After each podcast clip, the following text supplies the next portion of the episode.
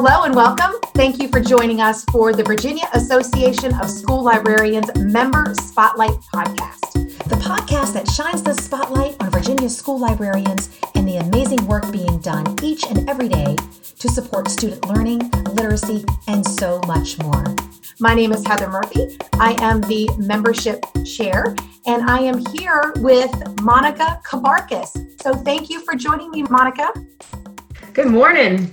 Monica joins us from Sutherland Middle School in Albemarle County, and that is in the Shenandoah region. Beautiful, beautiful Shenandoah in the mountains of Charlottesville.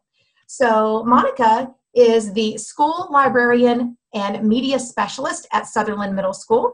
She uh, wears a ton of hats, as many librarians do. Specifically, though, Monica has um, many sections, and we talked a little bit about this, Monica. You have a crazy number of sections and a crazy daily schedule of uh, classes. Because not only do you collaborate with all content areas, you are also the teacher on record for the Student Technology Desk.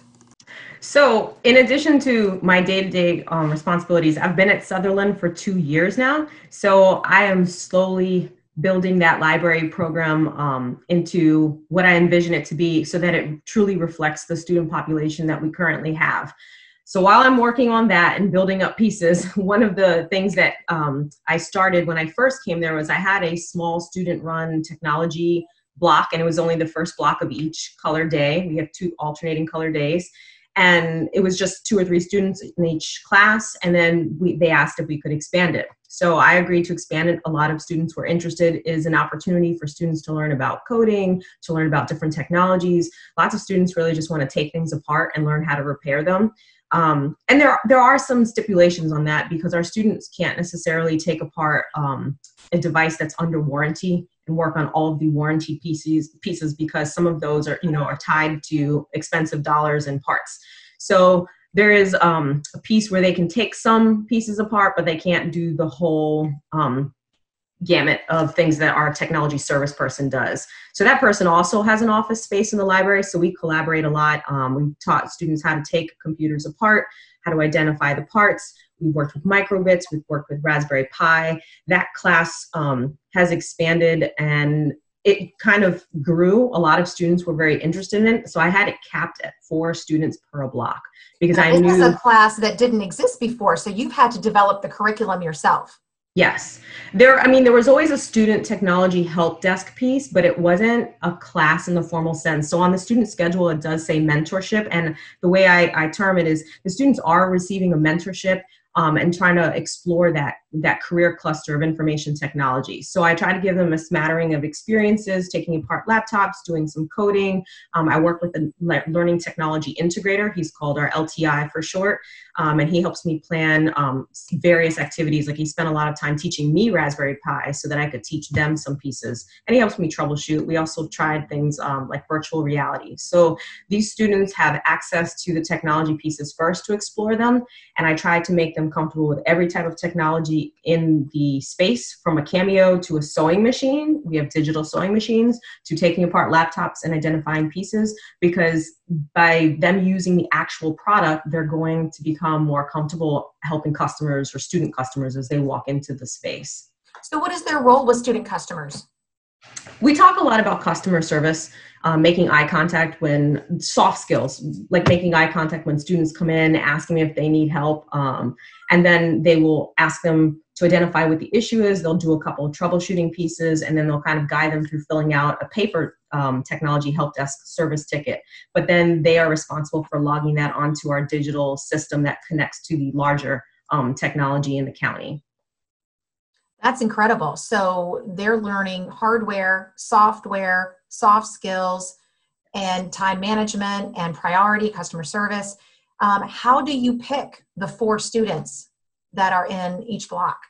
So this year we've had quite a number of students interested in it, and a lot of it has to do with scheduling. So there is no application process. Um, we have uh, interest meetings where we answer questions to make sure that this is the exploratory that the students are really interested in. Um, this year, it's going to shift so that it's only for eighth grade students. Um, students can return, so they've been on it one year, they can choose to be on it again. And then what we do is we kind of just look at scheduling to see what fits because some students have a schedule where, like, maybe there's a class that's only offered a certain time or band, and it may not work as well. So we talk to them about that and loop them into it. So it's treated like an elective on their schedule? Yes, it's an elective. Fabulous. How in the world do you juggle um, mentoring and teaching for kids along with collaborating with classroom teachers and all of the other library duties that you are responsible for?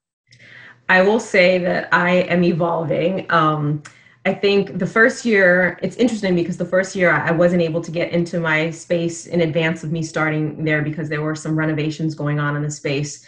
And then last summer we um, changed from Alexandria to Destiny. So I couldn't get in there to change any of the records because that whole migration was going on. So I feel like um, I'm completing my second year. Obviously, there's been some interruptions for all of us. So um, I'm evolving, trying to do pieces of the library programming and what I envision that to be and how it can better reflect our students. And then learning this piece and trying to build some of the curriculum. So the, the way I survive is I collaborate. I have a, an instructional coach I work with. Um, we have a learning technology integrator who helps specifically with you know coding, the technologies, and, and various platforms. So I lean on people for supports because there's no way that I could do this alone. It sounds like it's the perfect um, example of collaboration, not just with classroom teachers, but with all of the specialists and the uh, and the many experiences you have in the building, putting it all together. And I hope to do better next year. like like I said, it is a new evolving piece. I wasn't used to having as many sections, so I've learned a lot. You know, there's the good, the bad, and the ugly, and you learn a lot. And I'm going to make it better for students next year. Well, it sounds like um, they're already clamoring to take the class. So it sounds like it's got a great, great word on the street already. Um, not only are you doing amazing things as a, library, a, a librarian, a media specialist, a technology teacher, a collaborator, but you also serve on the Virginia Association of School Librarians board. Um, so this the reason that I wanted to talk with you so much and so much today is because you are the chairperson for the brand new committee for diversity and inclusion. But that's not how you started with with VAASL. Can you tell us a little bit about how you uh, became a librarian and how you began your uh, relationship with with VAASL and how that evolved as well? So prior to becoming a librarian, I was an instructional coach. Um, and I had taught in English in an English classroom before, mostly middle school. My experience was almost always in, um, in middle school for English. And then I was working on a reading specialist degree, and I was a reading specialist and a language arts teacher. It was a half-time job for each role, and that those positions were cut. Um, and I think it was about 2008 uh, I had just finished the reading specialist degree when that happened. Oh, no. So we were moving models in my school division from a reading specialist, a math specialist, an instructional technology personnel um, specialist to a more generalized instructional coaching model. And the idea was that you could be a generalist and the teacher was the content expert, and then you would be the person who would be focused on strategies um, and different different ways of supporting teachers. It was embedded job job um, professional development. So working in that role for five years made me realize that I liked different content areas. I liked the variety. Um, it was very different from being wed to just one content. And I, I, began to see myself as a collaborator and the strength in collaboration. I was also sent to three different buildings. So um, I was at middle and high, and there's a lot of cross. Um, what they called it was cross pollination. It's kind of the idea that you know you take an idea from one school and bring it to another. Um, and I just became fascinated with that that idea. So at the time, I started thinking about exiting instructional coaching and how I could maybe continue in that line of work. So I saw becoming a librarian as something um, that was akin to that. So I looked at the classes to work on just the endorsement feature, and then there was an opportunity with Old Dominion University. And I went in and um, I was able to work through their program to get the whole master's degree. So ODU played a huge role in me, you know, fulfilling that that dream to become a librarian. Well, congratulations. You have, uh, it sounds like your, your holistic perspective um, that you bring with you is just a massive asset to your students and to your school. So I know that they are thrilled that you're there.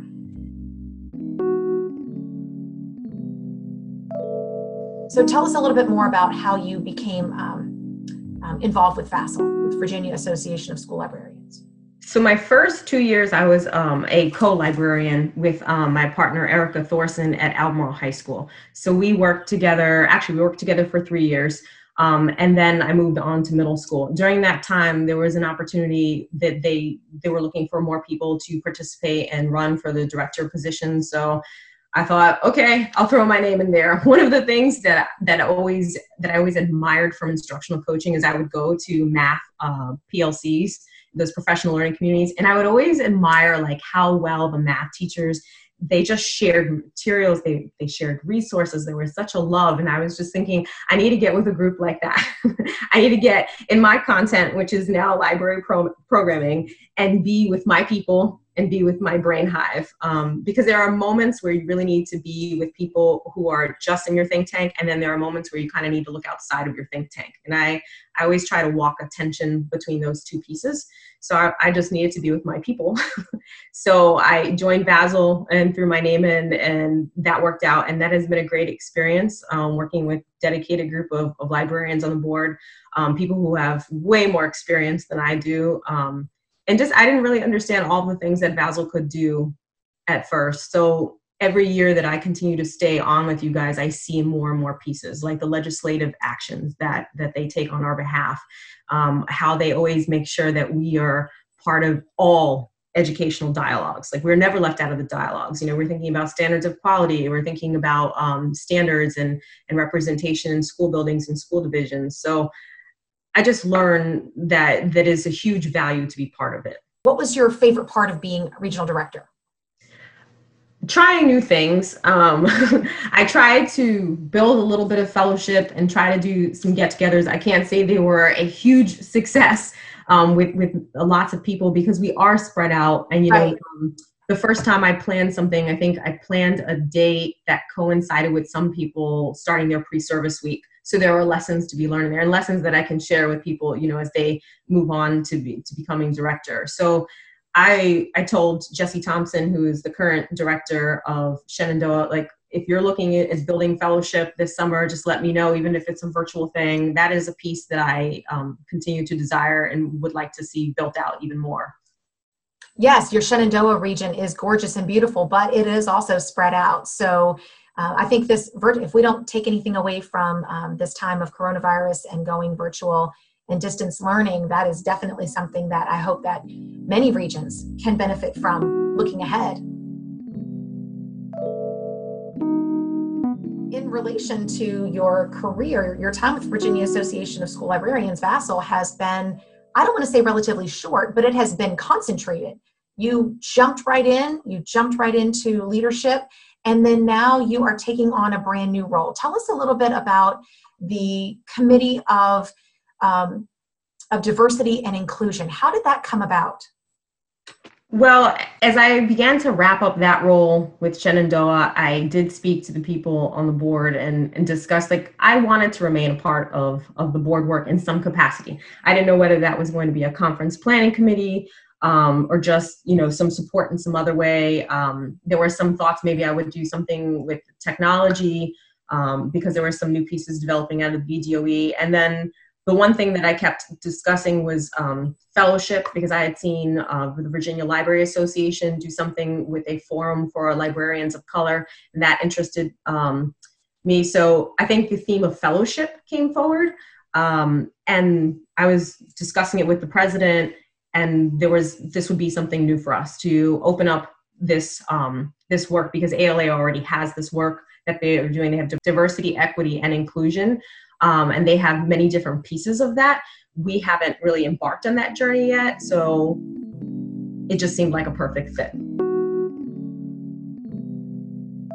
And it sounds like you have had a, a lot of response to the call of uh, committee members and volunteers can you give us a little profile of the people who are serving on your committee? So, about 20 um, different members expressed interest. And because of varying schedules, um, we try to have a larger meeting. Not everyone was able to attend. So, it's one of those pieces where committee members will move in and out. Um, but what we did was we had a larger meeting to share the framework and the overarching goals and to see um, if we could split up into three different work groups.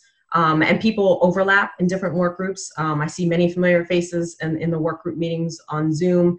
And what we did was we divided it into school library collections, the workforce, and systemic structures.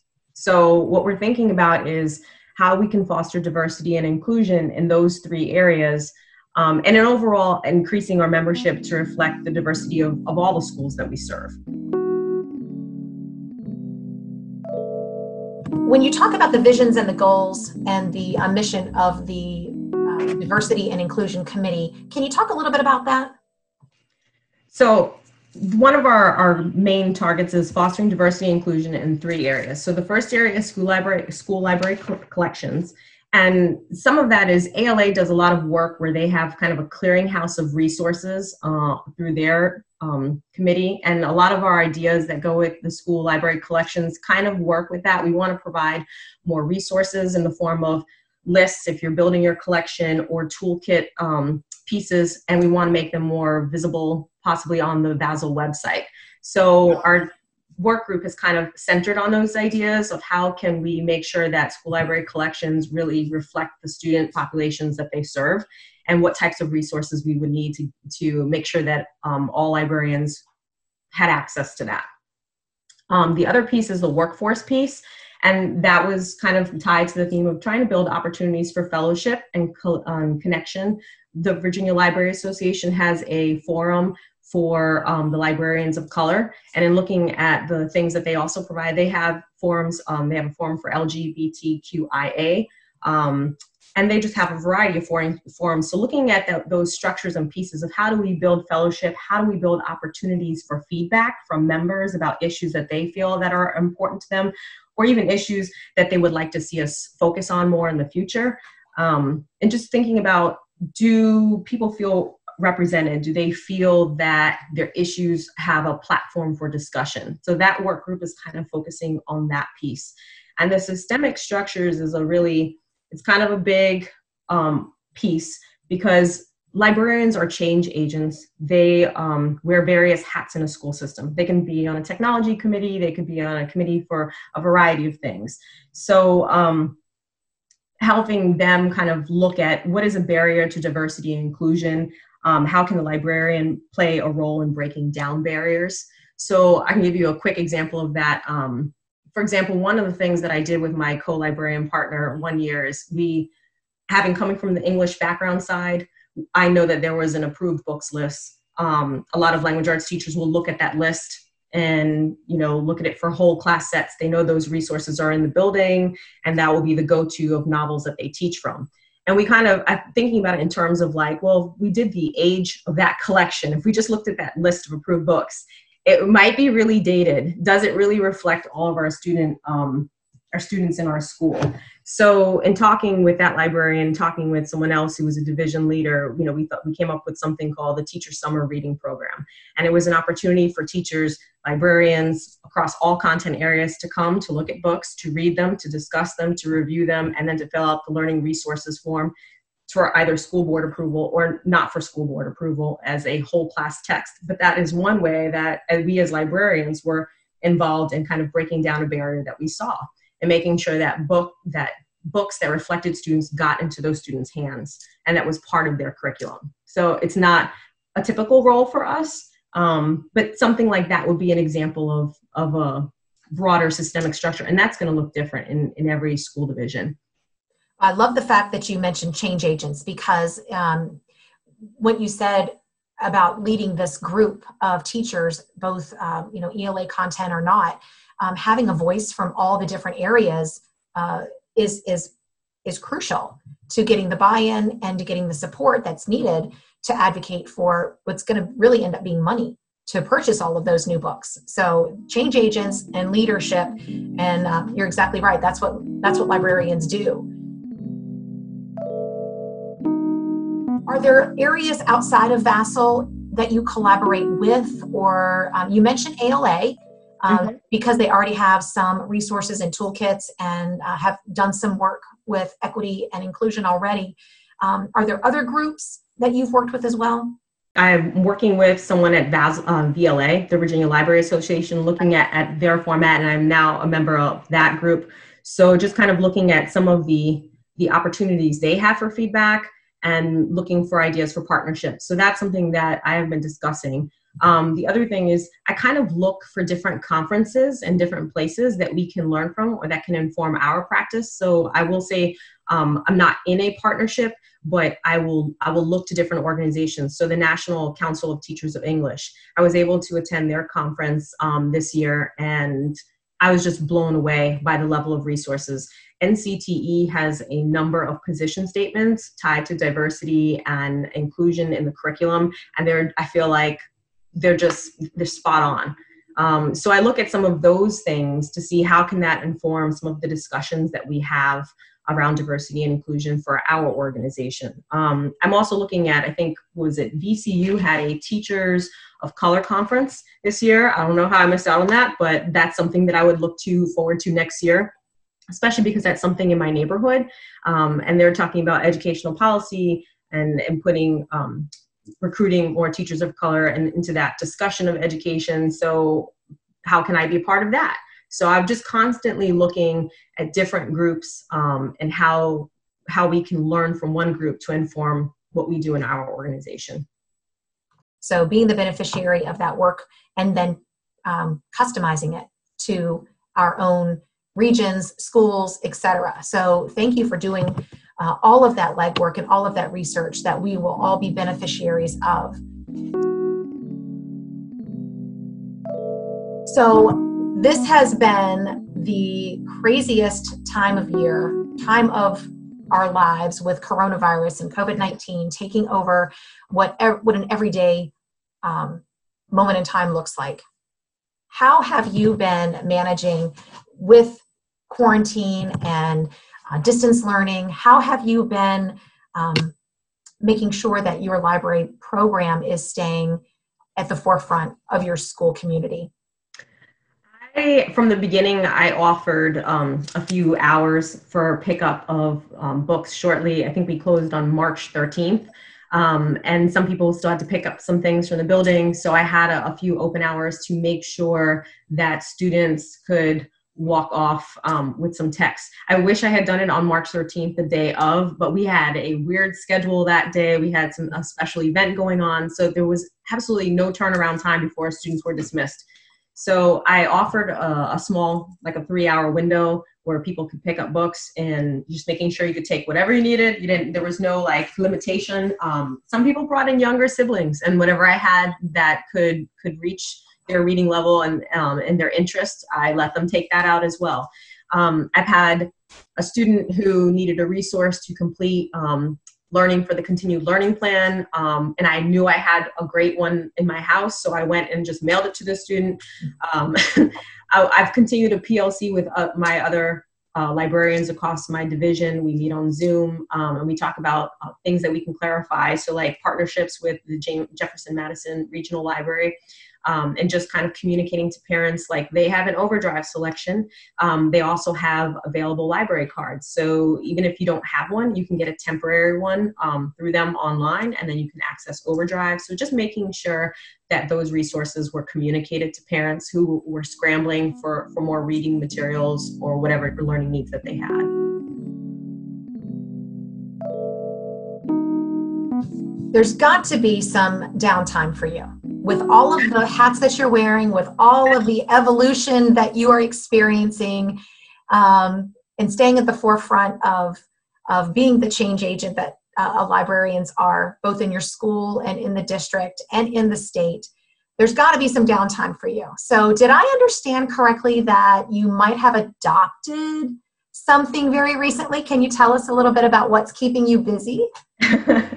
so what keeps me busy is I keep a schedule every day, but then I was sitting here by myself and I've always been a dog person. Um, and I've been without dogs for about two years now. So I just, you know, you're on your phone looking through Petfinder and I was thinking about adopting this cat that was in the neighborhood that looked like he, that he wanted a home, but he didn't want us. So, so he kept going to the neighbor's porch. So sure enough, I looked through Petfinder and I was like, well, maybe these these guys. There were two little Chihuahua Feist mixes, Aww. and my husband looked at them and he was like, yes. So we just filled out the application and literally, literally overnight, we got a phone call and we were the only people um, who checked out because I guess they call your vet to see you know how you care for your previous pets or whatever so now we we have two chihuahuas uh, lola and rico and they're adorable they're they're a bonded pair. They they're older, six and seven. I think they've been together their entire lives. Um, they were surrendered and kind of bouncing around from North Carolina to Virginia. So now they are home with us and we are in love.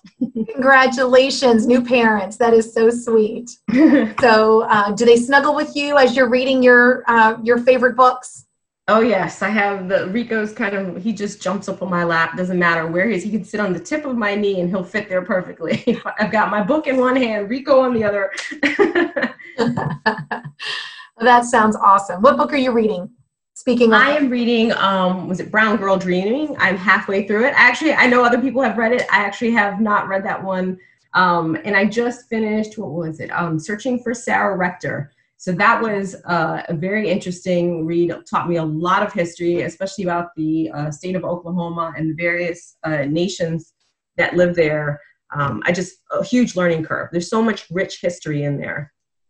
That's amazing. And I know Jacqueline Woodson, Brown Girl Dreaming's memoir, um, she's very active on social media with uh, quarantine and her masks and very fashionable as well, making sure her masks are, are really uh, coordinating with her outfits. They, she's, she's awesome.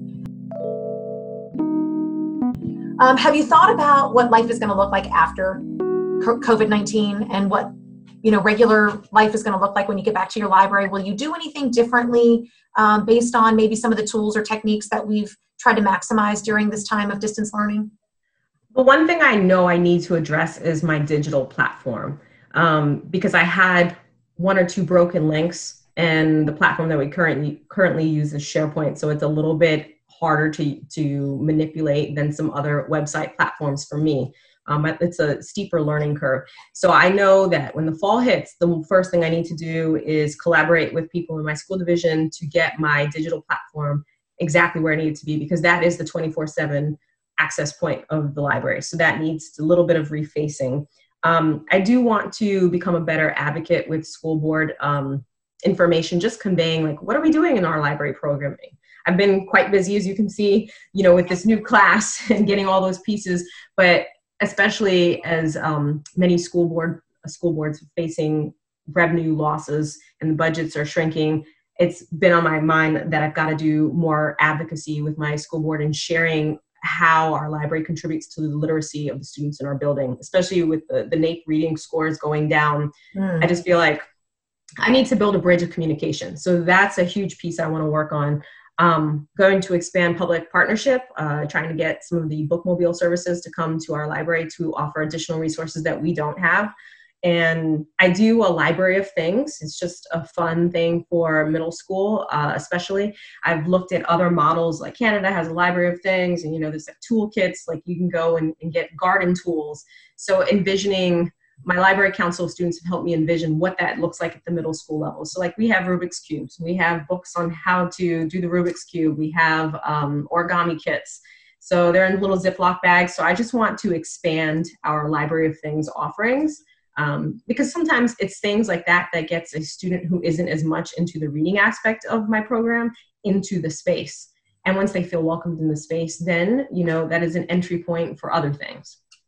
Well, literacy and reading um, affects every angle. So they're going to have to read those instructions on how to do the Rubik's yes. Cube, right? every item in the library of things is a kit with one reading resource in it. There it is. There it is. Well, Monica, I cannot thank you enough for uh, joining me today and being a part of this um, VAASL Member Spotlight podcast. Thank you so much. If anyone has questions, how might they get in touch with you?